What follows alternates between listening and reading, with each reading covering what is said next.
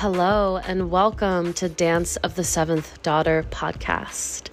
Dance of the Seventh Daughter is a virtual temple space centered around themes of the divine feminine, sacred sisterhood, goddess worship, and community. On top of this podcast, Dance of the Seventh Daughter provides an online academic blog, an artist alley where we celebrate a different artist every month, and a quarterly zine released for each season that shares ritual ideas, recipes, art, poetry, meditation, and so much more. It's time to enter the temple.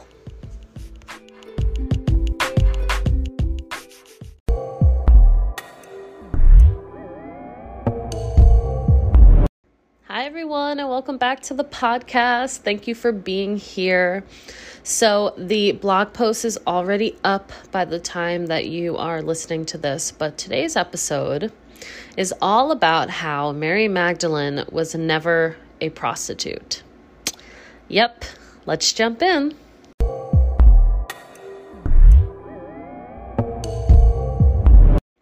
I want to start this podcast episode off by saying something that I wrote on the blog as well. I have a somewhat traumatic and difficult time and complicated relationship with Christianity in general, which is why I think I took a Christianity and Paganism P H D class to begin with. Um, I went into that class with this idea of like, I'm going to disprove all of these things, and I know so much already, and I know that this was taken from here, and they did this to this person, and blah, blah, blah, right? What I discovered was so much more. And what I had to open myself up to during the semester was um, the reminder that there are many beautiful, beautiful religions in the world, and it's people that ruin them. Um, particularly, it's the patriarchy that ruins a lot of these beautiful religions. And so by uncovering a lot of these truths that have been hidden and digging deeper into the actual origins of Christianity and some of the very real mystical and spiritual elements that Um, exist in Christianity, I've been able to find some real healing around my complicated relationship with Christianity. Um, today's blog post and, and this episode is probably um, not the last episode I'm ever going to do on Christianity, right? But I, you know, the first couple of things I did were a little bit centered and, and focused in that realm. I'm going to move away from that after this, but I do just want to say that um, if you also have a difficult relationship with Christianity, really leaning into a lot of the female figures in Christian mythology and finding these sort of obscure symbols and references that actually really tie paganism and Christianity together in an intimate way, along with many other religions as well. Um, it's helpful. It's a reminder that at some point, we really weren't all that different. And then people, patriarchal structures, and societies got involved and made things a lot more complicated for us, um, created divide, created hatred, fear, um, created notions of good versus evil and heaven and hell and all of these other things. So, um, if you're wary about, you know, um, an episode like this or talking about some of these things, um, you know, try not to be as wary as you might, because really this is a focus on how Mary Magdalene has been portrayed throughout history. And we kind of finish off this episode today thinking about what are the things that we can do instead of focusing on all of this um, negative history and untrue history. What are things that we can do as feminists to um, bear witness to the truth of Mary of Magdala? So let's get into a little bit of history and a little bit of real information and see what we find. So, Mary Magdalene, never a prostitute. In fact, she was the thirteenth disciple of Jesus and one of his most loyal followers and supporters. I would say the most loyal um, follower and supporter that he had. So why was she branded a prostitute for so many years? And why do so many people, even Christians, still consider her one? Let's jump into that. Um, first off, as I mentioned on the blog, I want to say that I'm a huge supporter of sex work and sex workers. And this episode is uh, in no way meant to discredit or shame anyone for the work they do or the life, um, the life that they live. What I'm trying to do is approach this information from this place of patriarchal rule and authority. Um, one of the, there were a couple of questions I was asking myself when I was researching this. Um, and those questions were, you know, why does the patriarchy, patriarchy want us to believe such a thing about women? And how do patriarchal systems inform the way in which most people think about prostitutes and prostitution in general, and women and sex and sexual desire and women's roles in society, um, and all of those sorts of things is what I was thinking about. When I first received this information and then began to dig deeper, I was like, what the fuck? I was like, what the fuck? Because I already had a really big problem with Christianity, which is interesting Uh, from my upbringing, because my grandfather, who unfortunately passed away a few months ago um, at ninety-eight, was a Catholic deacon and one of the best, most amazing men um, that I have ever had the pleasure of knowing. And when I would have all these big problems with Christianity and issues with Christianity, I'd look at someone like my grandfather and be like, he's not like this at all. There must be more to the story, which I think, to be honest, if I didn't have a figure like my grandfather in my life, I don't know if I would have been as open to receiving additional information about Christianity that might not be seen as quote unquote negative, um, because I had a bit of this worldview in my personal life. I think I was able to be more open to receiving and researching this sort of information.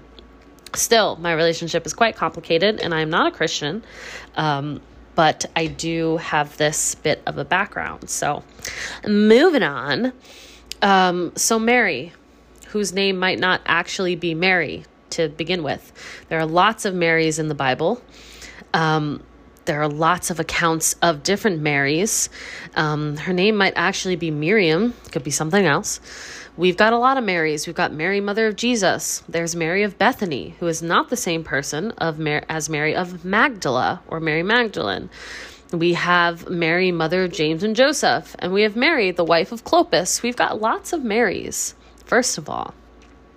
And Mary of Magdala, um, tell the her last name here, or epithet, Magdalene, suggests that Mary came from the town of Magdala, which was a fishing town on the western shore of the Sea of Galilee.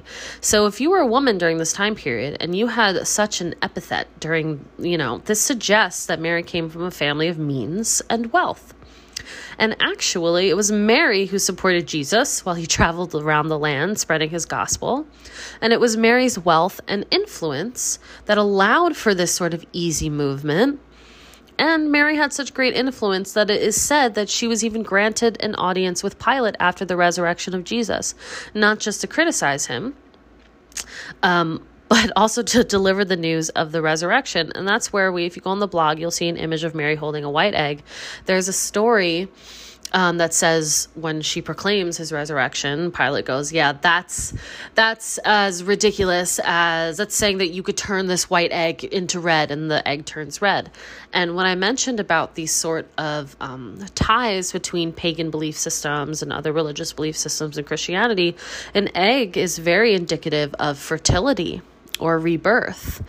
And the fact that Mary brings the symbol of fertility or birth into this um, meeting to proclaim the resurrection of Jesus and having something transform within the egg tells us that this egg has gone from not being fertile to being fertile to this idea of rebirth, resurrection. So there's a, a pagan structure right there, literally built into the story itself. So just a little thing to keep in mind.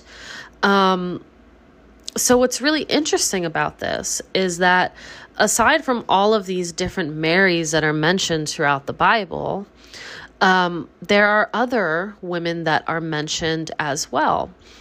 So um, I'm quoting here, in the Gospels, several women come into the story of Jesus with great energy, including erotic energy. There are several Marys, as I just mentioned, but equally important, there are three unnamed women who are expressly identified as sexual sinners. Dun, dun, dun, sexual sinners.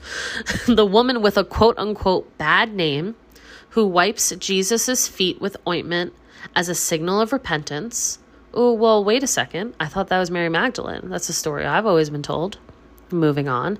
A Samaritan woman who Jesus meets at a well, and an adulteress whom the Pharisees haul before Jesus to see if he will condemn her. So this compounding of all of these different Marys throughout history makes it very easy for the church to decide that women were whores and that they must repent for their inherent sinful nature in order to be followers of Christ and receive forgiveness.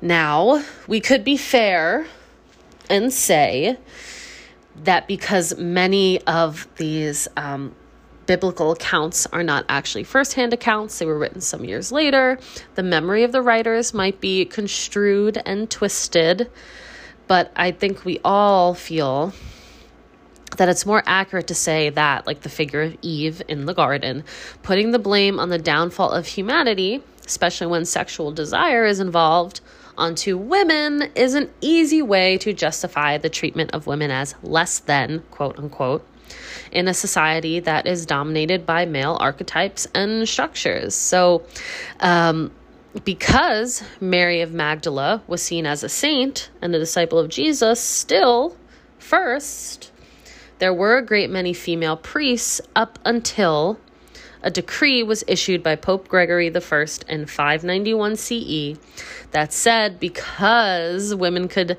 um, can't be trusted and their true nature is that of a sinner, just like Mary, that women could no longer be priests.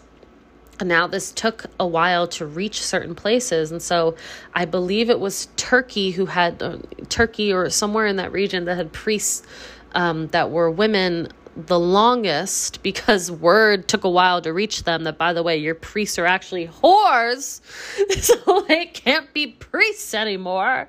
Like, I mean, re- really, really. uh, so that's where we find ourselves. Um, and this went on, this concocted image of Mary, this fictitious invention of who Mary Magdalene was, went on for about fourteen hundred years, and it was accepted as the norm, and Mary became this like cult-like symbol for repentance and absolution of sin. Look, if you repent your sins, you too can follow Jesus. Okay? Except she wasn't a sinner. Actually, she was healed of an ailment, of some sort of physical or emotional ailment. She was healed. And that's how she became a believer in Jesus. But it wasn't until nineteen sixty-nine that the Catholic Church attempted to acknowledge and correct this created misconception. But like barely. Why do I say barely? Because up until a year ago, someone who went to Catholic school their whole life, who had a Catholic deacon for a grandfather, ding, ding, ding, who used to go to church every Saturday, not Sunday, Saturday, because you would go to get Chinese buffet after, still believed she was a prostitute. Now, did I truly believe in my soul that she was a prostitute and that there wasn't some sort of like patriarchal conspiracy going on? No, I was definitely like, that's ridiculous. But I didn't know that the church also knew. I didn't know that people were talking about this. It wasn't in my sphere of understanding and recognition. And as someone who considers themselves a feminist, I was like, what the fuck? What the actual fuck? And there are so many people I spoke to. I tried to mention this to um, an ex-boyfriend of a friend of mine, and the way I was shot down so fucking quickly. No, Jesus was poor. There, they, he didn't have any help. He didn't have any assistance from anyone. And I was like, whoa, whoa, whoa, whoa, whoa, my man. How difficult is it to believe that a woman of means was more of a political advisor or campaign advisor and confidant and supporter than like believing that, you know, Jesus just wandered around the countryside, which, you know, he might have. But why is it so difficult for you to believe that a woman was like a, a, a dominant campaign advisor and f- loyal follower and supporter? Why is that so hard for you to believe? What is it about the structures of our current society make it so difficult for you to believe that, that you would go fly into a rage at the first mention of it? And that's, you know, part of the real and lasting problem of this fake decree and this like nonchalant sort of, oh, oops, haha, just kidding, acknowledgement in nineteen sixty-nine, which, by the way, there was a lot going on in the late sixties into the seventies in the world, not just America, in the world. There was a shit ton of stuff going on um, that I'm sure there was probably some strategic reason for releasing it during that time so that wouldn't garner that much attention. So what's the real problem here? The problem is that in five ninety-one, the church took the figure of an independent woman of means who supported Jesus and his ministry and turned her into a whore. What? Let me say that one more time. In five ninety-one C E, the church took the figure of an independent woman of means who supported Jesus and his ministry and turned her into a prostitute.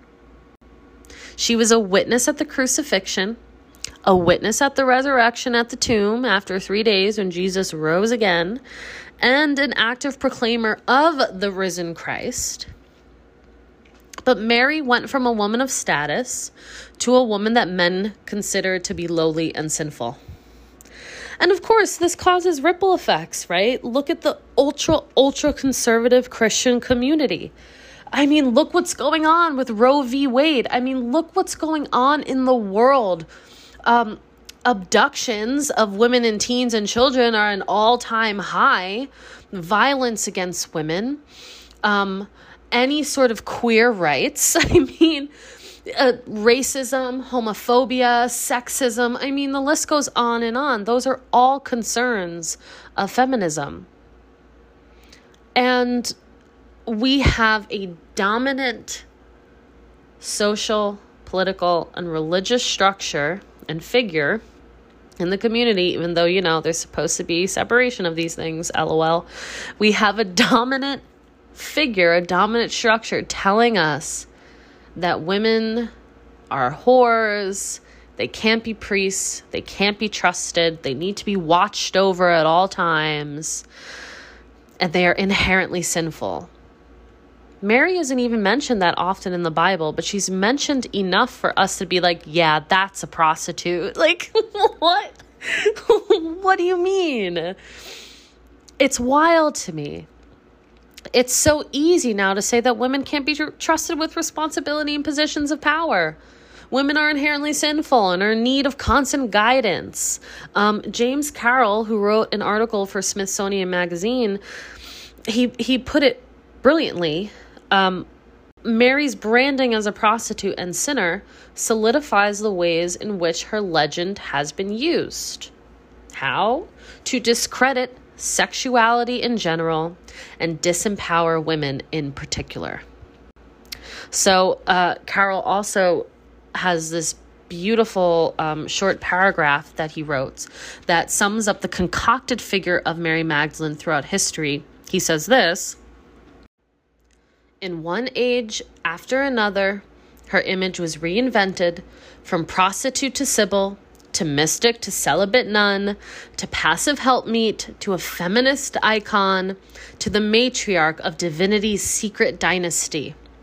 How the past is remembered, how sexual desire is domesticated, how men and women negotiate their separate impulses, how power inevitably seeks sanctification, how tradition becomes authoritative, how revolutions are co-opted, how fallibility is reckoned with, and how sweet devotion," this is important, "how sweet devotion can be made to serve violent domination." That's what happens here.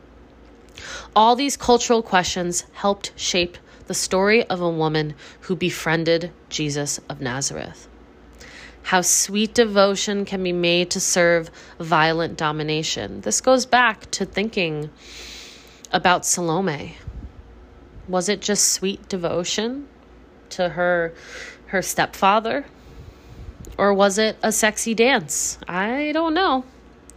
So some of um, these feminist ideas that I think we should be focusing on moving forward when looking at religious texts or religious history, regardless of our religious leanings, are the following. We need to remember the Bible was written by and for men, which also begs the question of who writes what and who is the audience across any religion. Two, there is little mention of women of importance in the Bible, save Jesus' mother, Mary, who is somehow both a virgin and a mother all at once. And that's an interesting concept in and of itself. So women can birth children, but they also must be virgins in order to do so. Um, that is the perfect woman. The ideal woman is somehow both a mother and a virgin. The woman that we have to strive to be as women is both a mother and a virgin within this patriarchal, historical, and religious context. It's just not possible. We have been set up to fail. And I think that's part of the point. Three, biblical history and history in general is controlled by the patriarchy. And all religious and spiritual practices should be liberated from patriarchal constructs. So, uh, again, a lot of this information I received from my former professor, Gina Messina, when I took a Christianity and paganism class. And some of the questions that she asked us were, who are the silenced?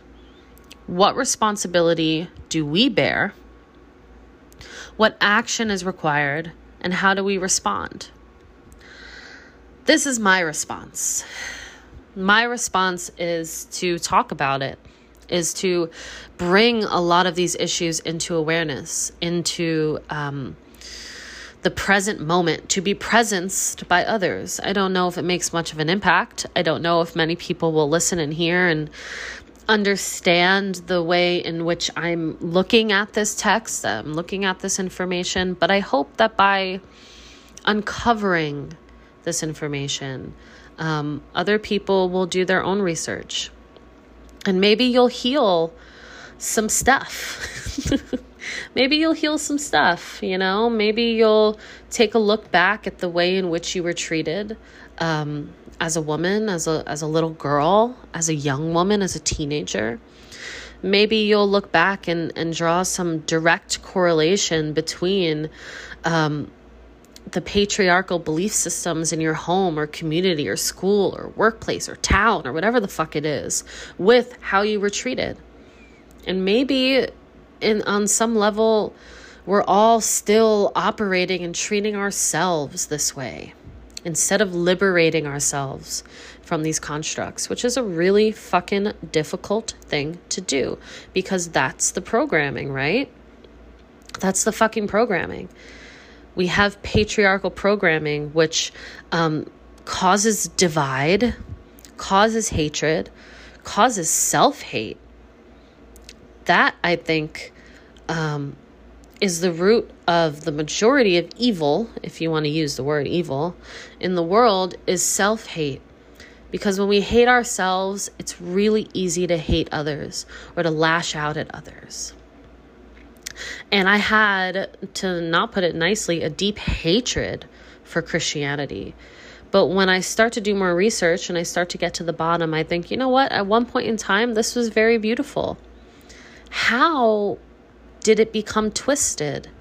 And that goes back to, you know, the questions that my professor had asked, you know, what responsibility do we bear and what action is required?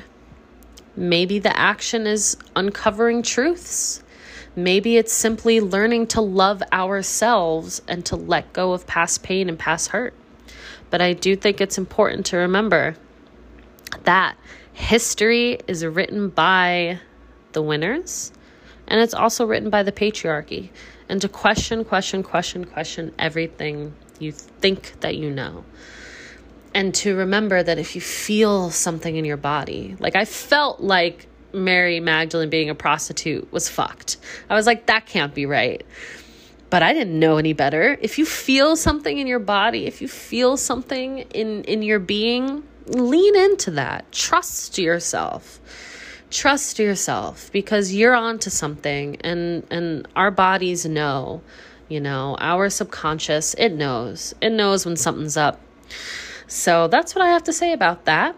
Thank you for listening. Um, the pre-sales for the zine are out, released. You can buy, purchase a zine, a quarterly zine. Um, the first issue is currently on sale, so do check it out. If you go to the website, seventh daughter dot org, and go right to the marketplace link, you can check it out. Um, it is on sale right now. And I will tell you what is inside. So here are some things you have to look forward to in the September through November issue, the first issue. We've got a ritual to prepare for fall. I have an apple pie magic recipe. And then I have three little information things. One is about the goddesses. Well, the theme is the goddesses of death and transformation. And so the next things that I focus on, focus on those sorts of goddesses. So we've got the Eleusinian Mysteries, um, the Greek Eleusinian Mysteries, and it's less of an article and it's more of um, a meditative um, visit um, by way of writing. And that's how I will best describe it. You've got to read it yourself to figure that out. Um, Kali Puja and the Witch's New Year. And then, of course, we have our creative corner that highlights artists and some additional offerings. So it's jam-packed with really cool shit that'll take you all the way through um, the fall, all the way through November before the next zine is released at the very end of November for December, January, and February. So, of course, you can also get a subscription and you'll get all four and you never have to think about purchasing anything ever again. So thank you in advance for that. If you go to the blog, you can um, find this article on Mary Magdalene and you can see some more resources, some YouTube videos of some cool stuff. Um, there's a YouTube video in there that takes you to a kind of um, singing meditation for Mary Magdalene. I hope you check that out and leave a comment and let me know how you feel about this episode and let me know what you would like to hear moving forward. Thank you so much for listening, and I'll see you next week.